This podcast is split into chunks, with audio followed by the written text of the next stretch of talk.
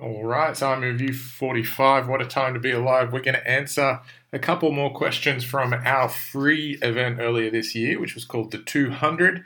Uh, we just hosted a large free event where we wanted anyone who was still at university to come along, and we just did three hours of almost a mini version of our one day course. Something to give back, something to give back to students um, and something a little more accessible. And at the end of the day, we just opened it up to questions on Menti.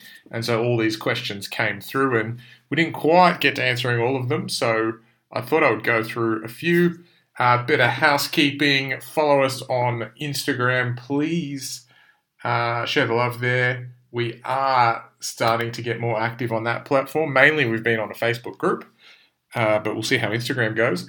And our one day course is coming up next week in Sydney, Sunday, the 25th of August, starting at 9 a.m. We'll be at CQU, awesome uh, university venue with good facilities. So I'm excited about that. Uh, if you've got any questions about the course, get in touch, tell you what we do and how we go about it. The first question Should I take courses and workshops for professional development before applying for jobs? Or just focus on soft skills like communication and building rapport? Good, good question. Um, hmm. I think a couple of courses are really good to do, or good good to do if you haven't got any experience yet. I really like uh, Mulligan's course. Just gets you used to putting your hands on patients, feeling for joints and where you are in space, and getting a patient to move whilst you apply some manual therapy. And with the shift away from you know, changing fascia, loosening muscles. Um, and when we do manual therapy, wanting to be more empowering, I still think Mulligan's is a good course to do. It just gets you confident with your hand placement. It gets the patient moving whilst you're doing manual therapy rather than just passive manual therapy. So I like that. Uh, should you focus on communication? Absolutely. I tell anyone I can tell to join Vinh Giang's group called The Stage. It's a Facebook group you pay $50 and you go through five modules that will have you working on the five elements of good communication. And everyone I know who has done that online at their own speed has come out the other end a better communicator and, most important thing, more self aware of the things they'll need to do to be able to get good messages across. Uh, the last thing I would touch on that is should I take courses and workshops before I start? If you haven't done or are not confident with good strengthening, I would seek out a strengthening course. Um, a lot of our physios had done exercise science and then physio, and it made me realize how good and how grounded we were at doing exercise mid and end stage. But for those of you who are just coming from undergrad physio, I would seek out a really good strengthening course or something that maps strengthening uh, across a few conditions. So You've got a few there. Mulligan's strengthening and communication you can absolutely do now. Anything more technical than that, I think it's it's good to have six months of experience up your sleeve. And I only really recommend doing one or two technical courses a year. And then you need to go away, revise it, read it, try try it, fail at it, and try it again, and then you'd be ready for your next course. So good question. Uh, where are we? I'm only going to keep this short, sharp, and shiny, so I'll probably answer two more questions. Uh, as an employer, how do you go about discussing mistakes made by new, grad, new grads, uh, and how should we expect critical feedback? It's a really interesting journey uh, about radical candor, which is uh, if you go to YouTube and type in radical candor, there's a 14 minute TED talk by a lady called Kim Scott. And Kim worked at uh, Google and Amazon and Apple and she just noticed what these great companies did as far as communication. And she kind of developed a real simple quadrant uh, of good communication. The one quadrant of good communication she would call radical candor, which is basically being honest and direct without being aggressive, but also without being too empathetic and not telling the truth.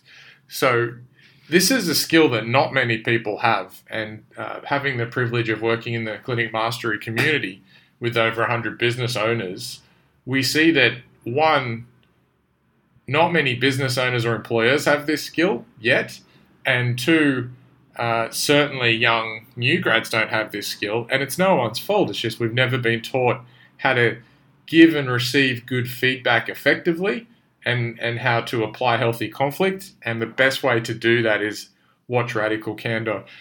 For example, um, I just think you have to be direct and you have to do it at the time. A lot of, I think the mistake I certainly made is like, I would notice mistakes, notice mistakes, notice mistakes, and then bring them all up at the quarterly review, in which case it's too late, it can't be rectified, and it feels like a dump. And uh, those, the person on the other end of that doesn't feel real good. So it's much better that when you notice things could be done better, to just do it instantly, immediately. But you have to go through a bit of a process of both parties getting comfortable with that and getting permission to do that as a company. It's really tricky. Uh, so it's a great question. As an employer, how do you go about discussing mistakes made by new grads? And yes, you should expect critical feedback, and it's going to come fast and thick for about two years. And it's that's why it's hard.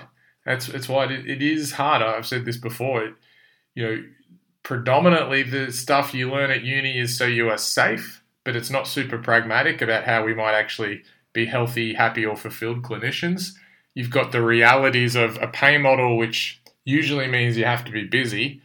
You don't know how to get busy.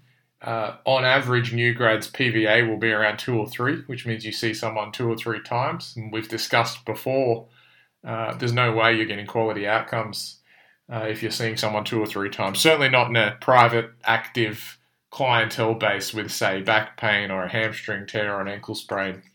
So um, it is tough, and and the feedback's probably the hardest thing because you'll make a lot of mis- mistakes for two years, and you have to be comfortable with that. All right, I'm going to do one more, and I'll try and wrap this up inside ten. What were the first steps you took towards starting your own practice? Well, probably not one for the young health professional, but uh, the first steps, the first steps were discussing with my employer that um, something that was on my mind. I was three years out and um, we started looking. I think the first step is you start looking for a space. Uh, went to a party, ran into my business partner. He said he was thinking about doing the same thing, and uh, he called me the next day and said, "Are you still serious?" I said, "Yes, let's do it."